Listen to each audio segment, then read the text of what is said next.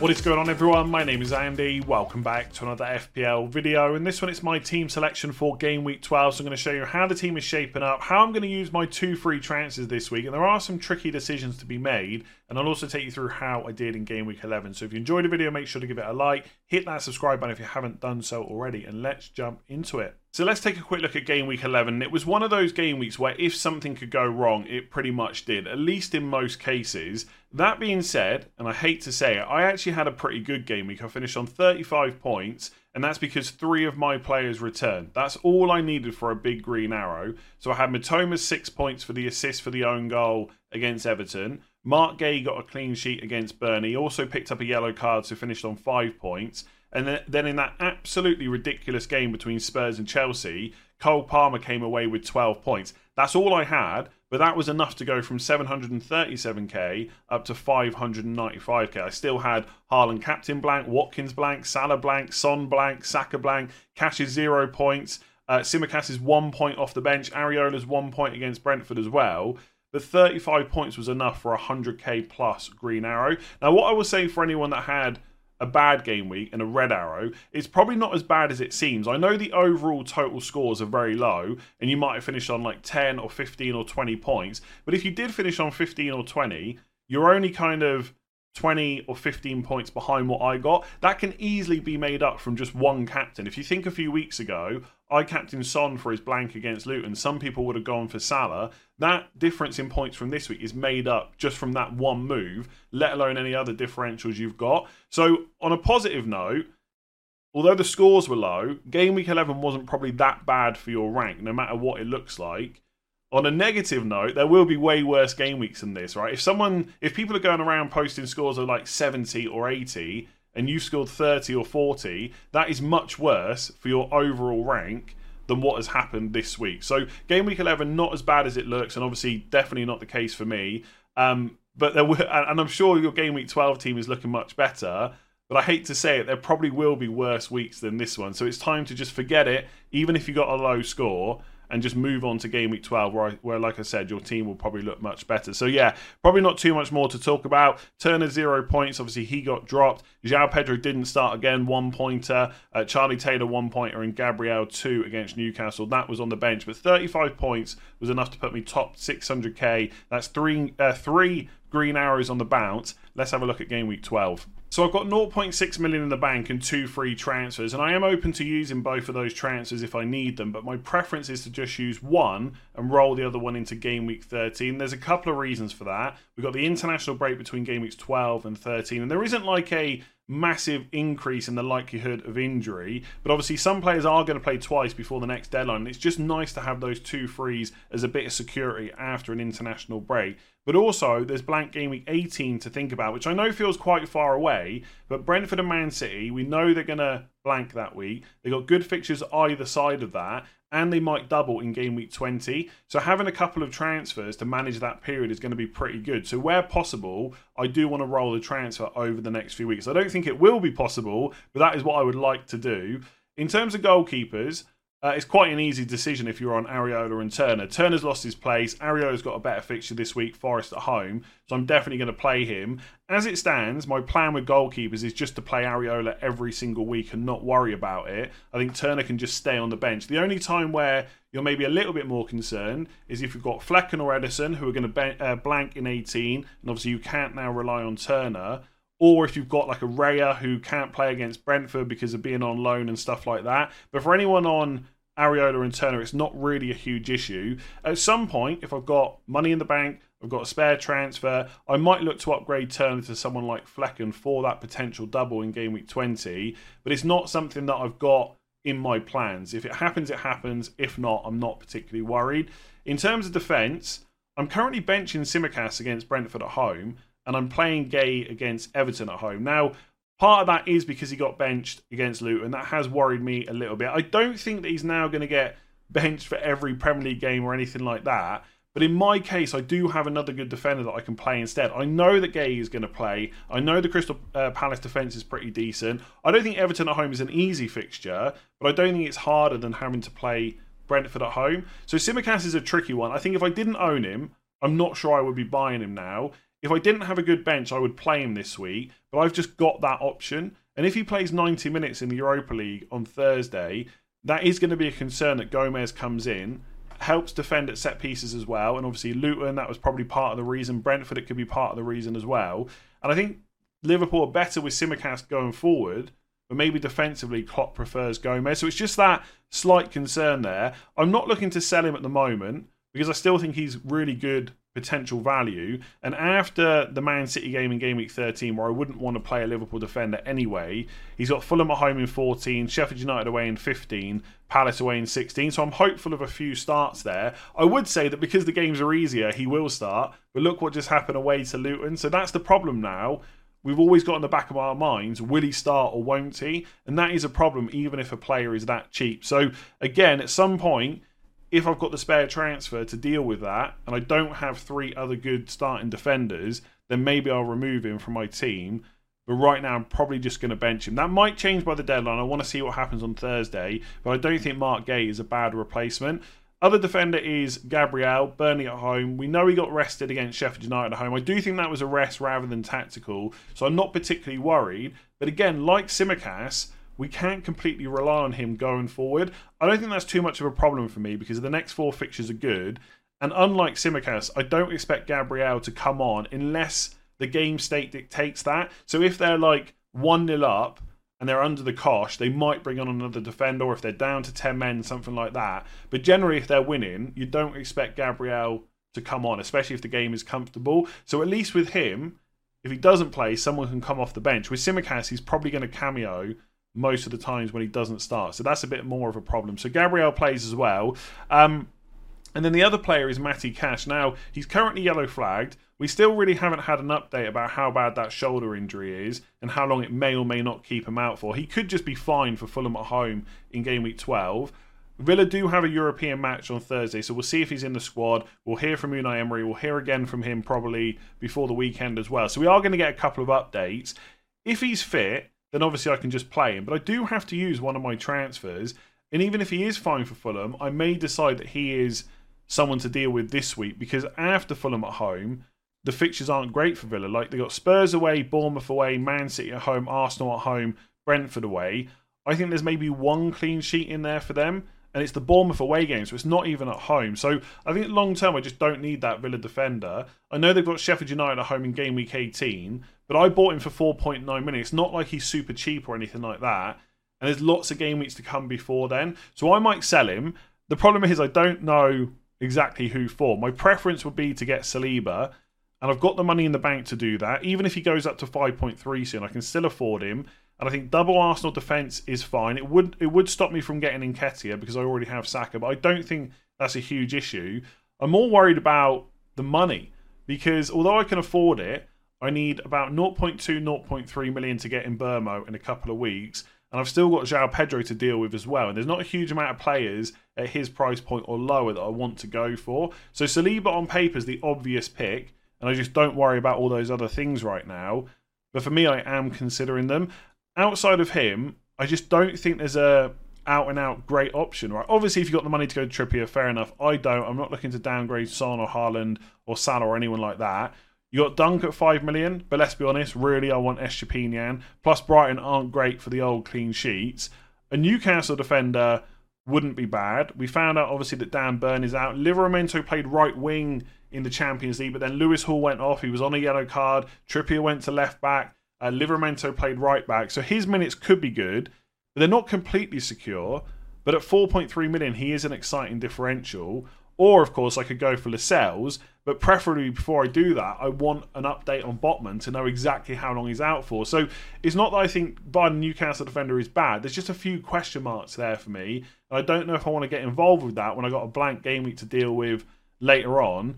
Plus, okay, Bournemouth away is probably fine, but I still don't like those Chelsea and Man United games. And let's not forget, Newcastle keep picking up more and more injuries. So they're still a really good defence. But as an overall team, they are starting to get a tiny bit weaker, right? They're not suddenly become a relegation team or anything like that, but it might have an effect on them, especially when they're still playing Champions League games and stuff like that. So, yeah, the easy thing really for me would be just having one transfer, Cash be fit, play him, and have two next week. But I've got to use one. So if I had to say right now what move I'm making, it's probably Cash to Saliba. But as I've already discussed, there's other things to think about. So let's look at the midfield. So with my midfield, I'm currently set up in a 3-4-3 formation. So the four players I've got are Mitoma against Sheffield United at home, Salah against Brentford at home, Son against Wolves away, and Saka against Burnley at home. And there are definitely fewer talking points with my midfield compared to my defence, which I kind of like. That means it's pretty well set up.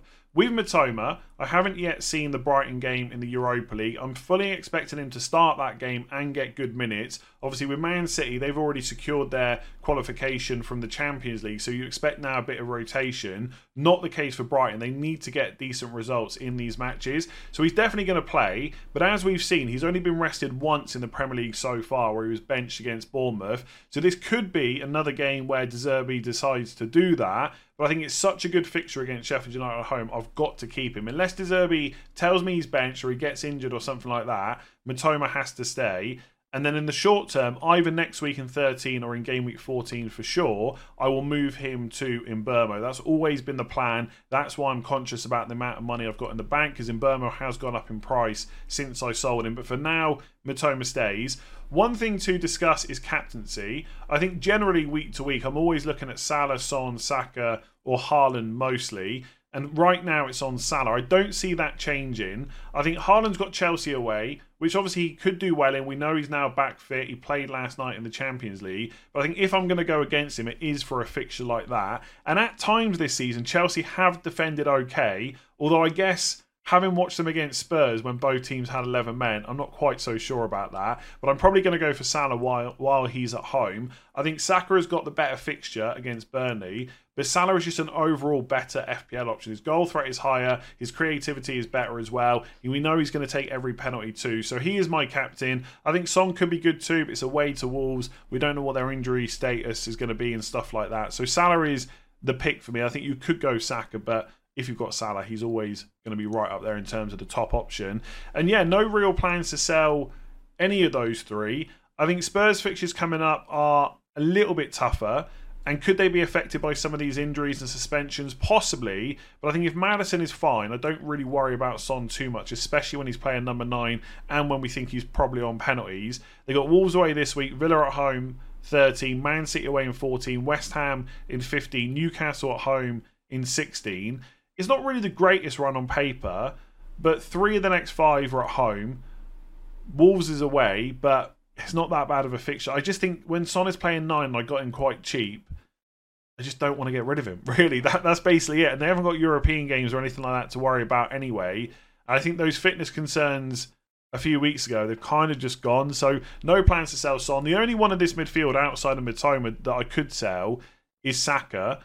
I've toyed with the idea of taking him down to a cheaper midfielder to then allow me to upgrade my third forward just to have an overall better squad, maybe be able to cope with game week 18 better. But again, that's probably a longer term plan, right? Or, or, thought process because at the end of the day, he's got Burnley at home this week. and There is no way I can sell Saka before a fixture like that. And he's also got Luton away as part of the next four game weeks. So, yeah, midfield is pretty straightforward. Salah captain, Salah, Son, and Saka going nowhere. Mitoma probably going nowhere for Sheffield United either, but eventually I will sell him to Mbeumo.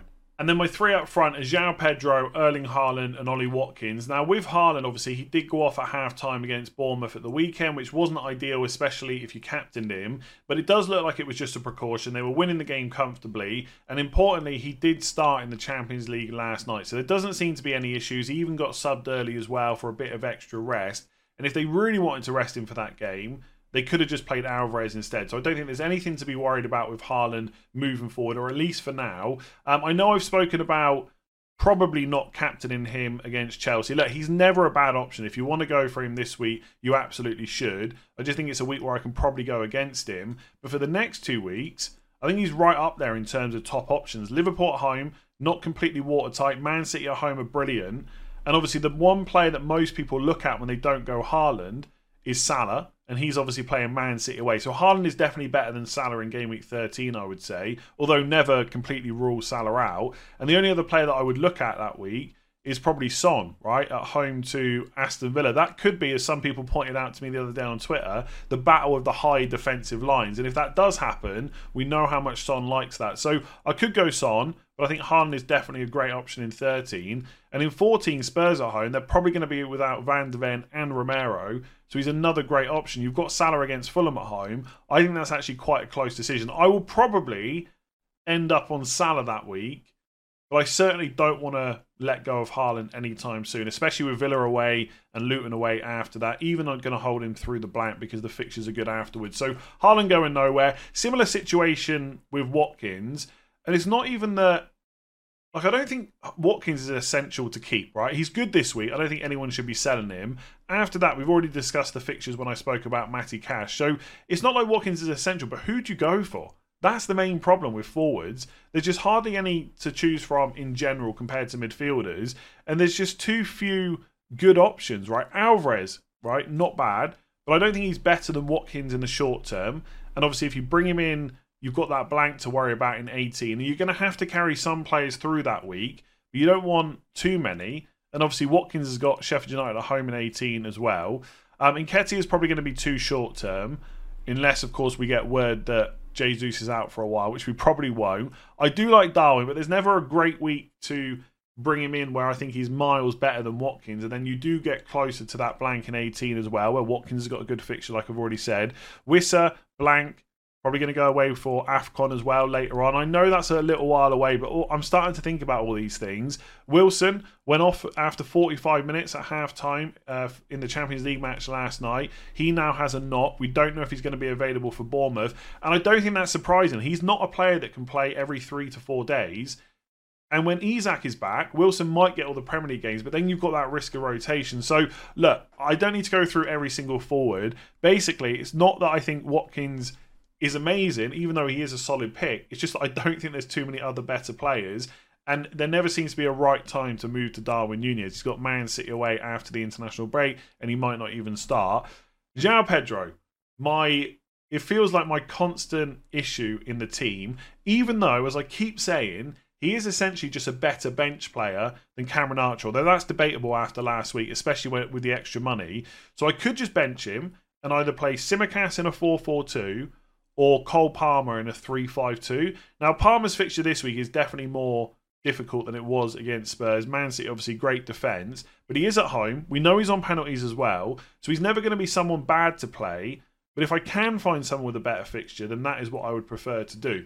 Now, João Pedro's got Sheffield United at home. I really want to play him, but I am very unsure about whether he's going to start. In fact, if I had to bet a lot of money on it, I would say he's not going to start. He's going to play in the Europa League on Thursday, then he's going to get rested for Sheffield United and uh, get the name out. Lallana is going to play instead. So unless Lallana or Ferguson picks up an injury, I'm always going to have doubts about whether João Pedro plays. Now, that doesn't mean he has to be sold. I could just leave him on the bench, and later on, maybe when Europa League's finished and stuff like that, he starts getting more minutes. When Cole Palmer doesn't have a good fixture, I bring João Pedro in instead. I don't think it's a huge issue to have him in my team, but right now, when the fixtures are good for Brighton, it is that constant headache about wanting to play him, but knowing that I probably shouldn't, right?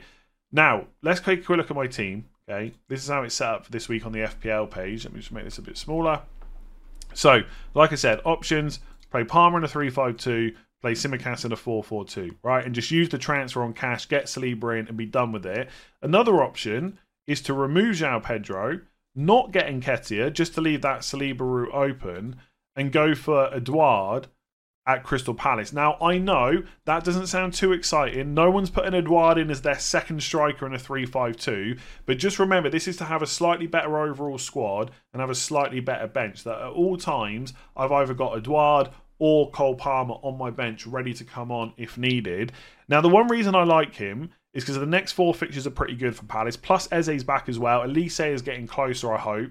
They got Everton at home, Luton away, West Ham away, and Bournemouth at home. Next four fixtures pretty good. It also coincides with Cole Palmer's fixtures getting better for Chelsea from game week 16 onwards. Although Palmer's got Brighton at home in 14, so I could just play him ahead of Edouard, who's got West Ham away that week anyway. You can tell how much I've looked at this, right? So the next four fixtures are good. 16 and 17, Edouard has got Liverpool at home, Man City away. Cole Palmer has 16 and 17. Everton away, Sheffield United at home. So more than happy to just bench Edouard. And until it kind of affects my other transfers due to the funds tied up by not having Cameron Archer, I don't think that's a huge issue, right? So that all looks okay.